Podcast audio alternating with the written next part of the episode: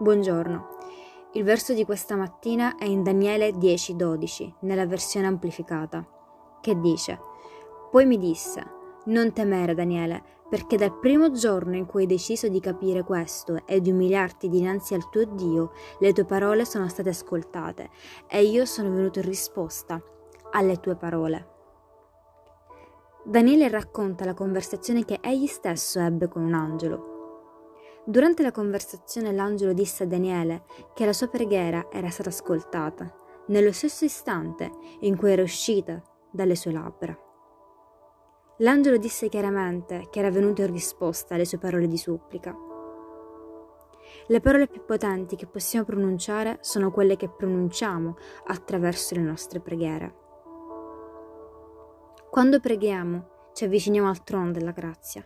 Quando preghiamo Dio ascolta e si attiva per noi. La preghiera deve svolgere una parte fondamentale nella nostra vita spirituale, perché è il nostro modo di comunicare con Dio. È un modo in cui possiamo adorare Dio, confessare i nostri peccati e presentare le nostre richieste e la nostra gratitudine a Dio.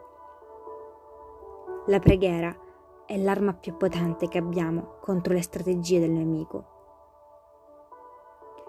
Signore, grazie, perché prima che le mie parole escano dalla mia bocca, tu le conosci già. Amen. Che Dio benedica la tua giornata.